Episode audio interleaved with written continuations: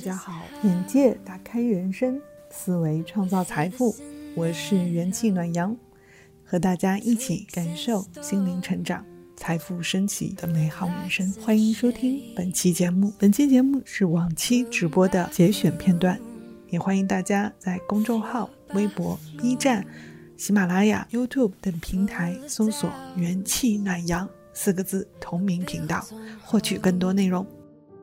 首先，我要跟大家说，强迫要看你具体强迫的事情。很多人说我也有强迫症，从某种意义上来说，就看你怎么定义。比如说，有的事情你会觉得这件事你不做你就会难受。每个人生活里都会有一点点在意的东西，但是这个东西它是不是影响到你的正常生活？如果影响到你的正常生活，那么它就会造成困扰。强迫症本身就是大家对自我的要求提得非常高，压力每个人都有。当我们直播间的朋友们聚集在这里。此时此刻，我们通过电波在传递我们的声音和思想。其实我们每一个人都应该 enjoy 当下。当你现在沉浸在其中，当你在享受此时此刻我们在讨论的话题，你越能沉浸其中的时候，是越有利于你解压的。我们很多朋友为什么那么多强迫症？为什么那么多压力？其实你的核心内心需求。是希望让别人觉得你优秀，是为了让你觉得好像你很好。希望不要破坏别人对你的想法，不要破坏别人对你的期待，因为你对自己的要求就很高。咱们用一个分数来比喻的话。可能你要求自己要考到九十九分和一百分，但是对于别人来说，大家对你没有分数上的期待，你只要及格以上，对别人来说都是没有区别的，除非你做的非常非常好。但是大家知道吗？普通人的选手和大师级，其实你差的不是要求，现在相差的实际上是因为你的时间付出。你需要给予自己一定的耐心，你的耐心在这件事情上慢慢的磨。其实很多朋友觉得自己有强迫性思维，有焦虑的情绪，有压力，而且会很容易受别人影响。这个和你从小到大的一个经历和你本身的一个性格都是有相关的。你先自己接受它。当你在融入社会的时候，特别是在我们东方文化里面，如果你发现自己跟周围人不一样，你去会责怪自己。你觉得你是要求同的心态，就是什么叫求同？求是要求的求。同是同样的同，它的核心是什么呢？核心是我们个人类的共同心理需求，就是当你融入一个团体的时候，你会不自觉的受团体的影响。如果大家有住过宿舍，你有室友的话，大家都会发现，你会不自觉的会迁就你室友的习惯，这是一个人的本能，就我们的心态都会受到周围环境的影响。那么受影响的程度不同。导致你对自己的心态不一样。很多人很羡慕那些随时表达情绪的人，觉得这些人根本不怕得罪人，好像他们脾气很厉害。但实际上啊，因为他的心态是笃定的，我又要人间不拆了啊。当你开始觉得你需要对别人微笑，需要别人示好，需要别人觉得对你 nice，实际上是因为你没有其他实质的东西征服别人。如果你本身能力很强，你有一个特殊技能，就像我们之前。说的，如果像全世界某个人解决了这个疫情，你会发现全世界都会尊重这个人，全世界都会铭记这个人。所以你想象一下啊，就是你的能力要征服。我们现在很多人为什么要求自己做一个对别人态度非常好，要对别人礼貌，是因为你其他方面没有办法征得别人对你的尊重。你希望靠态度好，靠自己礼貌能赢得别人至少对你印象不错，这个思想是没有问题的。关查一下你们自己对别人的态度，你们会因为别人对你态度好，你会非常非常记得他对你的好吗？并不会的，你会记得这个人是不是很厉害。能力强不强，学习好不好，你们永远记得都是这样的人。当然，如果学习好的人，这个学霸愿意分享，然后人性格也比较好，你会更加给他加上光环。在职场里面也是一样的。当你看见某些人工作能力、背景都会让所有人刮目相看的这样的一个人，他脾气好，脾气不好，你都会给他加上光环。你甚至会觉得这个人有怪癖都是可爱的一件事情。所以呢？我们要思考一下，你的核心竞争力是什么？咱们每个人都应该清楚，真实的自己，你要面对的是什么？面对的就是有人喜欢你，有人不喜欢你。很多朋友追求的是什么？你追求的是所有人都是要喜欢你。你的标准本身设立的就是一个不合理的标准。任何人出现在这个世界上，都会存在有一部分人喜欢你，有一部分人不喜欢你。还有一中间的很大一部分人是无感的，没有什么喜欢不喜欢，就是觉得 OK。你会发现，我们的人世间对你的人际关系都是会存在这样的特点的。但是你们在追求诉求是，我希望每个人都喜欢我，没有一个人讨厌我。你做这件事的本能，你的诉求。你的暗含的要求是如此的。当你做这样的事情的时候，你的要求默认为每个人都要喜欢你，每个人都不讨厌你，那你这个要求本身就是不能达到的一个要求。如果你只是靠礼貌、靠微笑、靠跟人际关系非常讨好的这种状态的话，你是很难长久的，因为你总会遇到我们在实际工作交往中出现利益矛盾、出现冲突。只要是人与人之间的相处，一定会。出现冲突的，当你的控制力还不够强，当你还没有能力去调整的职场上，包括学习、家庭里面的冲突这种矛盾的时候，那么对于你来说，你就不擅长做这件事儿。所以你要放下你的标准。很多朋友，第一，在人际关系里面，你觉得别人对你很假，你很假，其实不是别人对你假，恰恰是你让人觉得你很假，因为你永远都说好。大家知道吗？永远愿说好的人，恰恰恰是说明很多不好，他都不说出来。所以你们知道这世间最怕的是什么？最怕的就是摸不透你真实的性格。你会发现，不管是任何层面，其实很多人都是这样的，特别是领导压力、强迫症。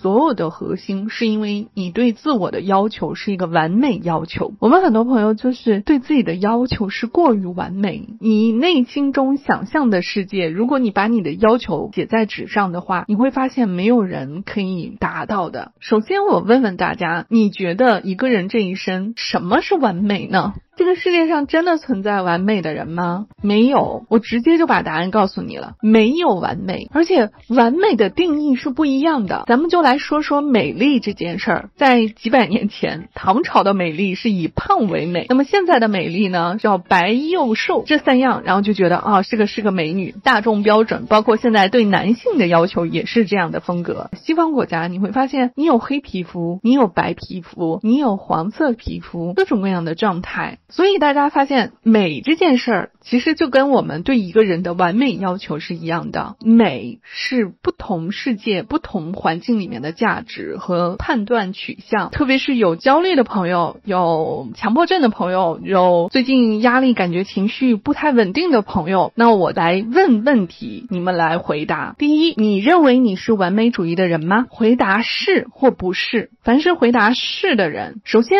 我们所有很多有强迫性。思维的朋友，还有压力非常大的朋友，本身你就是一个追求完美的人。三秒钟就确定自己是一个完美主义者的话，你就要明白，你对很多事情要求都比普通人高。就当你知道这一点的时候，我们再来慢慢的分析。我请问一下大家，我也欢迎不完美的朋友们来回答啊。完美主义者。或者说你有强迫性思维，有压力，觉得自己不做完不难过的时候，你觉得你这个特点？发挥在哪些方面的时候，你会得到别人的赞誉，或者说别人觉得哇你好厉害啊？一问大家第一个问题的时候，你就会发现世界上立刻就可以分为两类人，哪两类人呢？我们可以按照宇宙级分，一类是追求完美的，一类是追求不完美的。对于完美主义者来说，你觉得自己做的不好，对你们来说是非常非常正常的。一件事情，因为你要求完美，那这个世界上所有的事情都不可能是最完美的状态，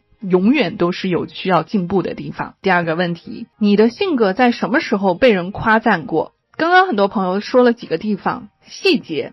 细节这个地方，你们是被人夸赞过的。包括刚刚很多朋友做整理呀，你们做一些研究啊，包括刚刚有朋友说写字写的好看，就是你会发现，凡是完美主义者的朋友，你是专注细节的。也就是说，完美主义的你会跟自己较劲，你不是跟别人较劲。对比对象，你们要关注好了啊！较劲的对象根本就不是周围假想敌，你的较劲对象就是你自己。也就是说，你跟自己心中的那个你互相较真儿，互相看不顺眼。完美主义者有两个极端，要么这件事儿追求到极致，要么呢就是我房间已经很乱了，反正我达不到我的完美要求，我就索性不做了。它是两个极端。对于完美主义者者来说，它只有两个标准：要么我不做，要么呢我就要做到。极致，我就要让自己满意，否则的话我就不想做。其实很多拖延症的朋友，他也有这样的心态的。嗯，那么我们来说一说完美主义者的人在做细节上的事儿。你会做得非常好。第二个问题，人际关系你擅长吗？你们会发现，完美主义者普遍的特点都不擅长和人打交道，绝对不可以说成游刃有余。你们会发现，这是一个共性问题。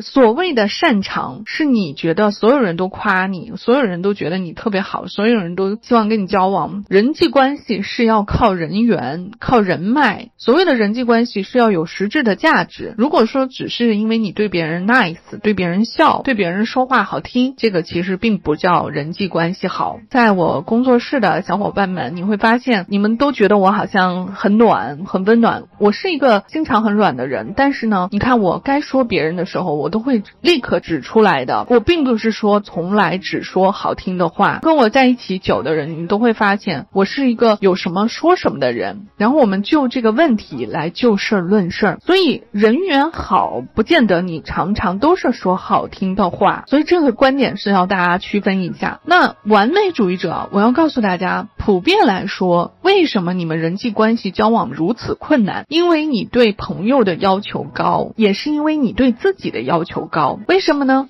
因为你觉得，哎呀，我应该这方面做得好，别人可能会看我看的完全不一样吧。完美主义者的朋友本身，你们在人际交往里面，你们的痛苦程度是比不完美主义者要高很多很多的啊。为什么呢？因为你对自己的要求是慢慢的都会放到别人身上，因为你对自己很刻薄。你对别人也是一样的高要求。如果别人默默的做事情达不到你的高要求，你就会立刻在心里面给这个朋友不断的减分。当你心里面在给你这个朋友减分的时候，你对别人的态度就会越来越差。所以很多人就不了解啊，我们会发现有一些人很冷漠，看上去很不好交往的人，但是大家总是说，哎呀，这样冷冰冰的人，真的在一起接触的时候，发现人还挺好的。但是反而这种看上去好像很好相处的人，很好说话的人，其实越深度交往越难交往。为什么？因为你没有标准，你的标准是为了让别人喜欢你，你并不是在挑选朋友的标准，这是两码事儿。完美主义者本身，大家的心态，你的压力承受度是比别人低的。首先，我要跟大家说，你的压力承受级别是比别人低的。为什么？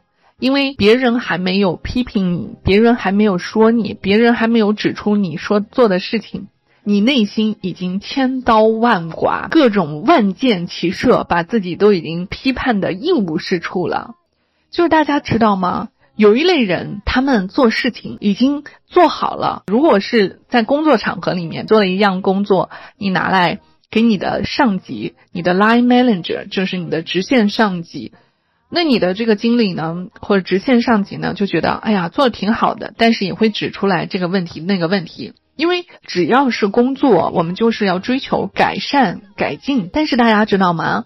对于我们完美主义者的朋友来说，你提的要求对于他来说就是一个无形的压力，这个压力非常非常大，因为完美主义者属于自我批判型人格，也就是说，当他。做的很多事情，他自己就已经批判到五体投地的状态。所以，完美主义者朋友，我要告诉你们，寻找把自己放到合适的环境。如果你现在在此刻的环境里面，你觉得很痛苦，如果周围的人不是给你善意的话，那你们的工作是越做越痛苦的。所以，你要努力去寻找周围的人愿意给你鼓励为主、表扬为主，因为你们内心需要表扬是超出。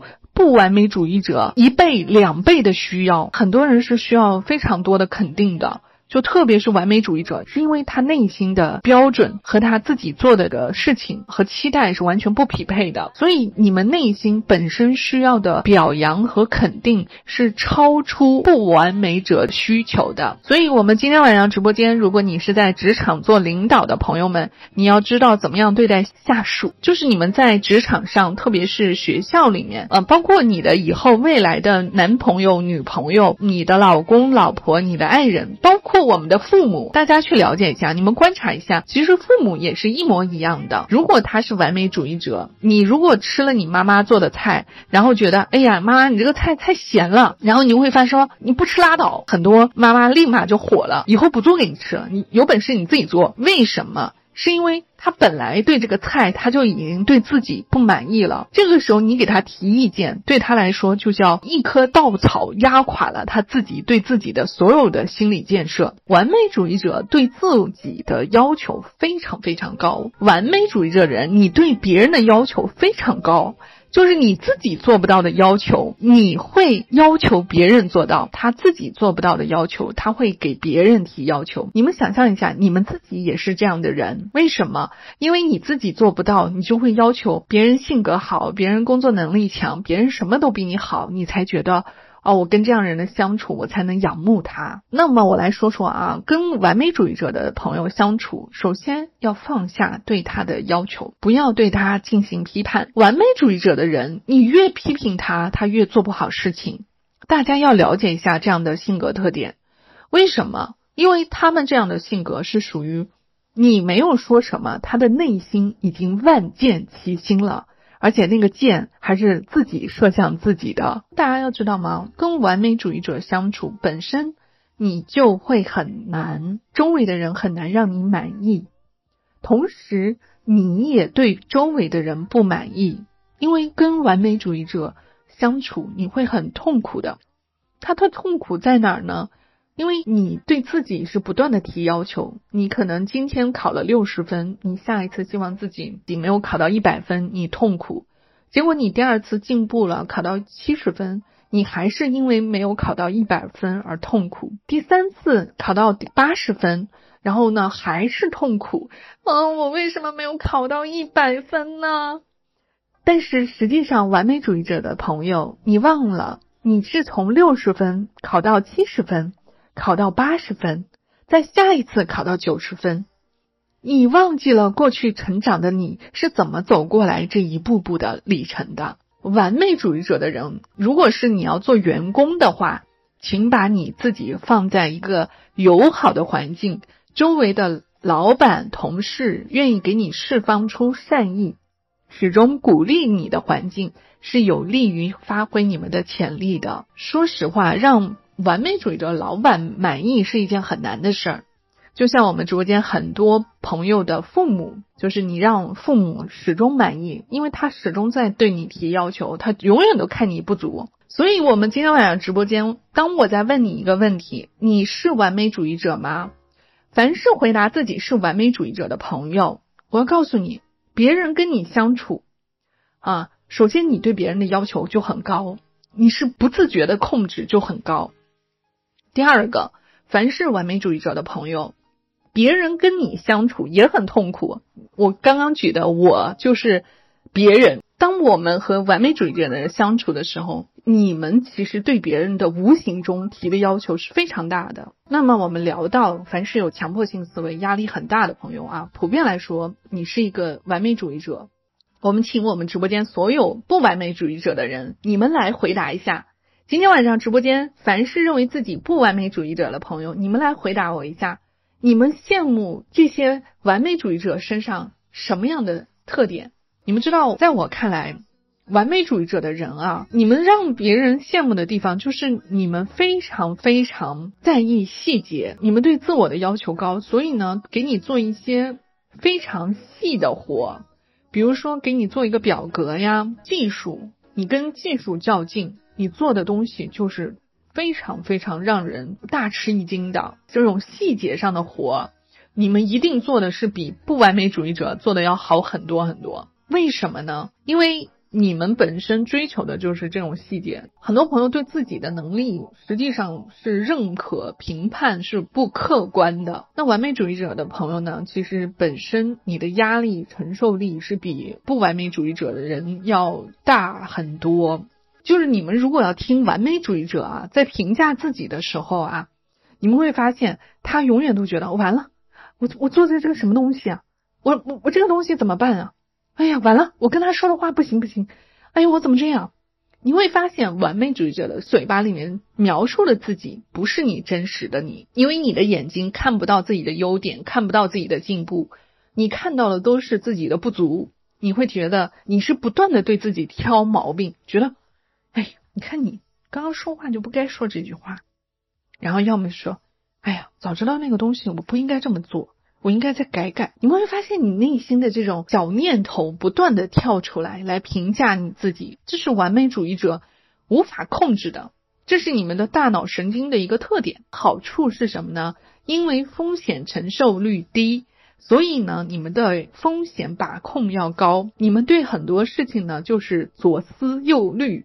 考虑很多，就是你们的谨慎程度比不完美主义者的谨慎程度要高得多得多。这个好处是什么呢？好处你们不会踩大坑，也就是说你们也会出现上当受骗，但是呢，这个风险级别和损失非常非常小。那我来跟大家讲一讲我们不完美主义者的人啊，如果你被坑啊，你这个钱一定是大钱。小钱的咱们就不算了。不完美主义者的人普遍来说，钱方面啊，一旦损失都是大钱。完美主义者呢，当然也会损失大钱，但是我们来说，相比较啊，不完美主义者的人呢，普遍来说都是比较豪爽的、豪气的，因为他考虑不仔细，他不会左思右想。但是呢，完美主义者，你们要知道一下你们的好处呀，你们对待很多事情都会考虑很多很多很多很多啊，然后考虑的。又仔细又仔细又仔细，然后呢，不断的犹豫，然后呢，你会发现你被骗的可能性很低很低。所以不完美主义者的呢，他们的劣势也是很明显的。巴菲特都是大家知名的投资方面的人，其实你看啊，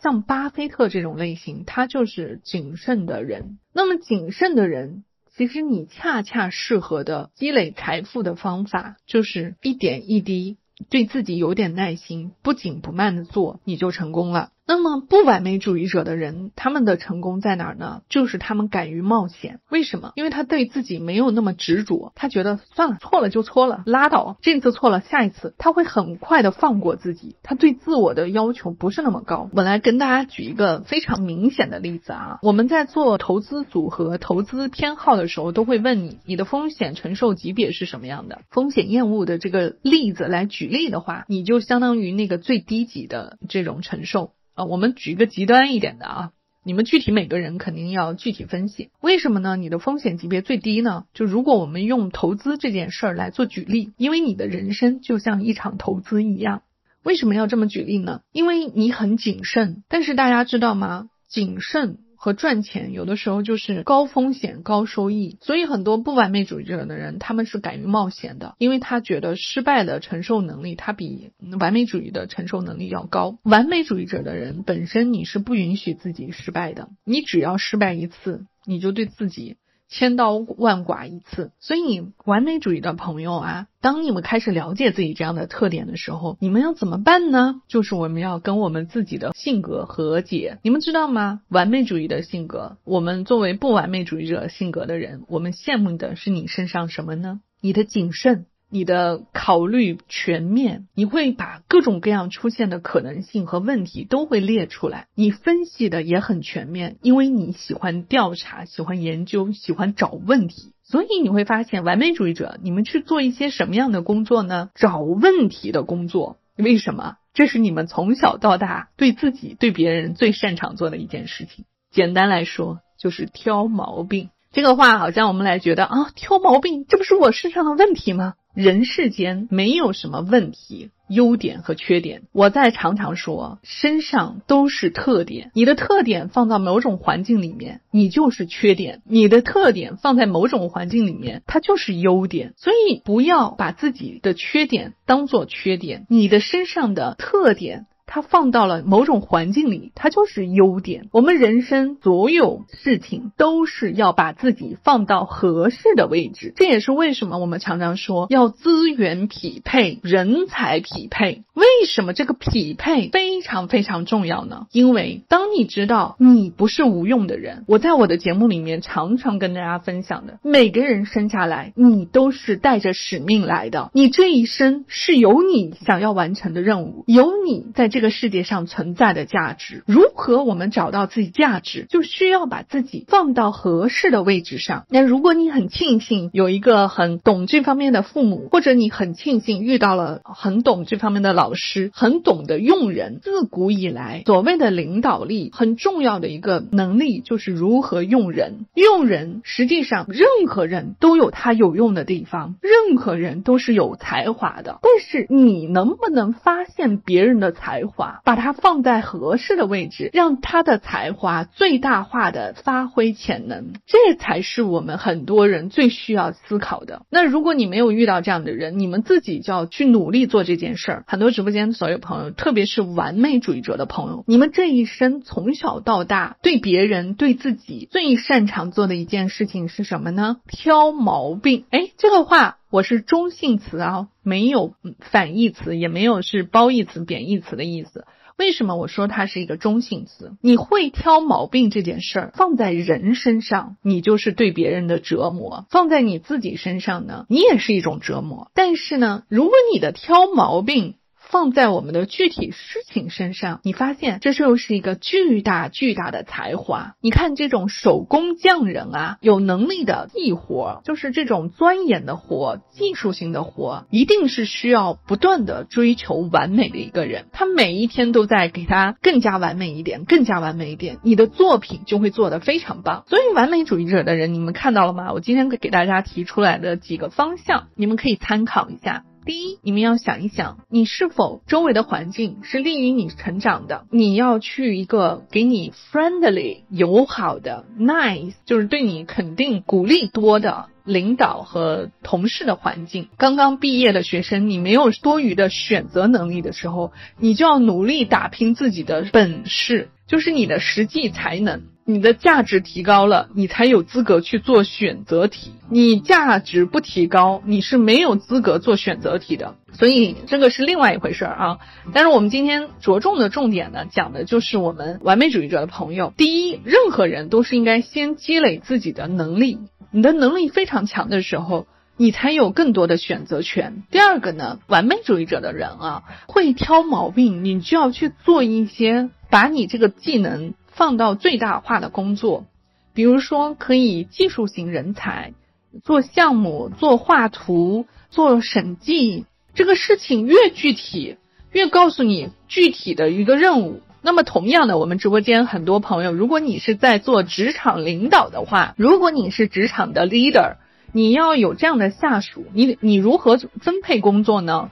你要分配他越具体、越细化的工作，就是说。你给完美主义者的人工作就要简单，呃，非常直接，提出明确的东西要求。太多的这个要求对他来说是一种压力。任何人，完美主义者和不完美主义者，你身上的优点和缺点，你觉得你身上的优点有多大的时候，它恰恰就是代表你的缺点就非常非常大。你的缺点有多大？也恰恰证明了你的优点有多大。你们永远记得，这是一个永远相联系的关系，它不可能推出来。你改你缺点的同时，其实你的优点是不断的在减弱的。实际上，你身上的特点，尽可能的把它放到合适的位置，你就会发挥你的最大潜能。所以我为什么要这么说呢？是因为我要告诉完美主义者的朋友，这个世界上没有任何一种性格是完美的人。所谓完美。就是不完美的人生，所以大家要接受自己的不完美。你的不完美其实已经是很完美的。你比如说，很多人的身上的先天条件，你其实是没有看到自己已经拥有的。我希望今天晚上所有的收听到节目的朋友们，我要告诉大家。你生出来就已经经历了千军万马，今天晚上的你能成功的，我们再聚在一起，你已经打败了很多人。你们身上恰恰是我们不完美主义者最羡慕的特点。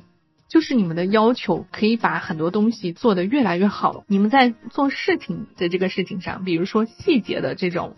展现上是远远超出不完美主义者的能力范围的，因为你们始终是跟自己较劲的，要把完美的追求方向，要把它从人的方向转向为事儿的方向，这是很重要很重要的一个方向上的变化。今天你感悟不深，但是当你在职场上做了很多很多事情的时候，你再看我说的这句话，你就会体会到。什么叫把人的事情上转变到事情的事情上？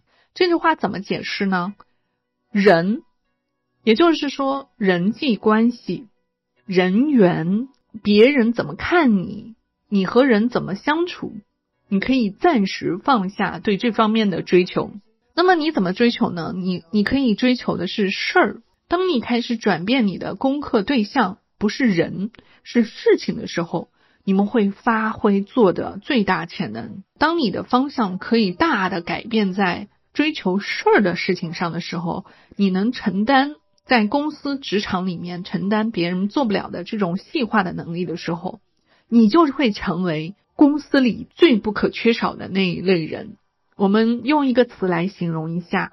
就是匠人，这样完美主义者的朋友，你本身就已经天生具备了匠人精神。现在大家很多人刚刚大学毕业，很多人很年轻。那如果是这样的大学毕业生呢，你不要着急，因为你刚开始，你事儿也不行，人也不行。也就是说，沟通技巧、人脉也没有，本身对社会，特别是很多女孩子啊，女孩子在这方面本身就成长来说比男生就要慢一点。特别是很多人，如果你刚刚大学毕业的时候，你会很迷茫的。但是我要跟大家说，谁的青春不迷茫？谁的青春不彷徨？我们每个人都是从青春期的彷徨和迷茫中走出来的。我们每个人都是曾经的你呀，所以大家不要担心，每个人都需要经历过这样大大小小的，我们叫升级打怪，就像在游戏中。我们刚开始遇上的都是小怪物，那我们人的一生最后追寻的都是要打那个终极 BOSS 的。那么终极 BOSS 需要你在不断的走这套游戏之路的时候，不断的积累你的装备，不断的增加你的经验值，不断的寻找你打游戏的技巧。任何人都是这么经历过来的。我要告诉大家，特别是我们直播间很多完美主义者的朋友们，你从来都不是孤独的一个人。我们每个人都和你在路上一起跌倒，一起爬起，一起鼓励，一起走过来的。当你觉得别人比你好，是因为你的对比不成立。哇，好厉害啊！那是因为你不知道前辈们。走了多少抛头颅洒热血的这个事情，还有狗血的事情，每个人都是要经历的。能走出来，是因为他当时在面对困难、面对困境的时候，他做出了怎样的选择，来塑造成今天的他。同样的，你也是一样。当你在面对你人生最大的障碍和困难，和自己的自我怀疑、自我否定的时候，请你选择让自己莫名状的自信。当你选择了莫名状的自信，不断的给自己打气，你要不断的给自己勇气。我在曾经的节目里面也分享过，是非常同意王健林说的一句话：“清华北大不如胆子大。”这个地方呢，我希望延伸一下。我觉得一个人的人生最大最值钱的是什么样的资本？就是勇气。勇气是这一生最需要每个人都需要配备在身上最值钱的装备。不管你是出生在穷二代、富二代，什么样的环境，你是金勺子、银勺子、木勺子，当你产生的这样的先天条件，其实不能决定你的一生。我们可以事关现在目前在世界上全世界最知名的。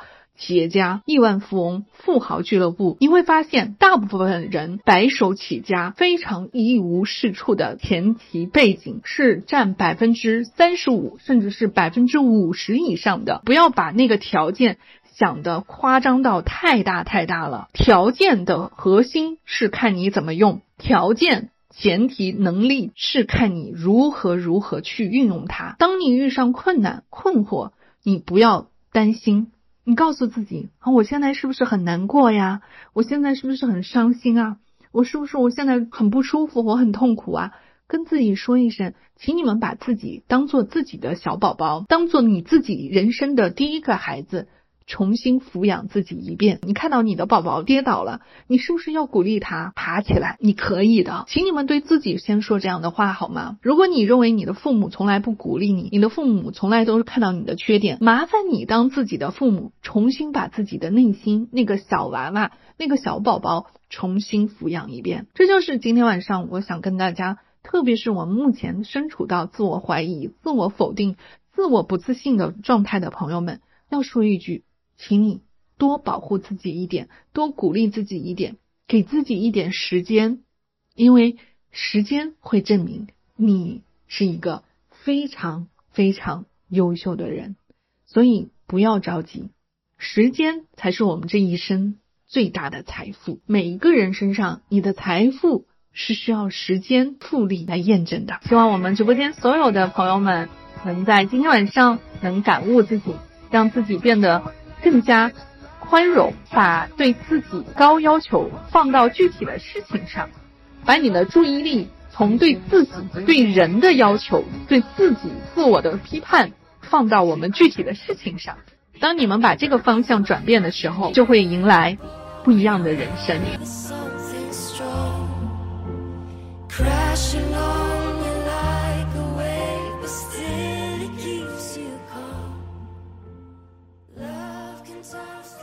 谢谢大家的收听，今天我们就到这里。也欢迎大家多多点赞、评论，告诉我你听完节目对你有什么样的启发和感受，也会帮助我和提醒我在以后的节目中做出你想听的、适合你的内容。所以，想要了解更多，也欢迎大家在我的公众号“想欢我的朋友”也可以添加我的微信，加入我们的群，可以跟我预约一对一咨询。希望我可以成为你人生路上的助推器。期待我们的下次见面。Can you feel what love is like? Can you feel what love is like?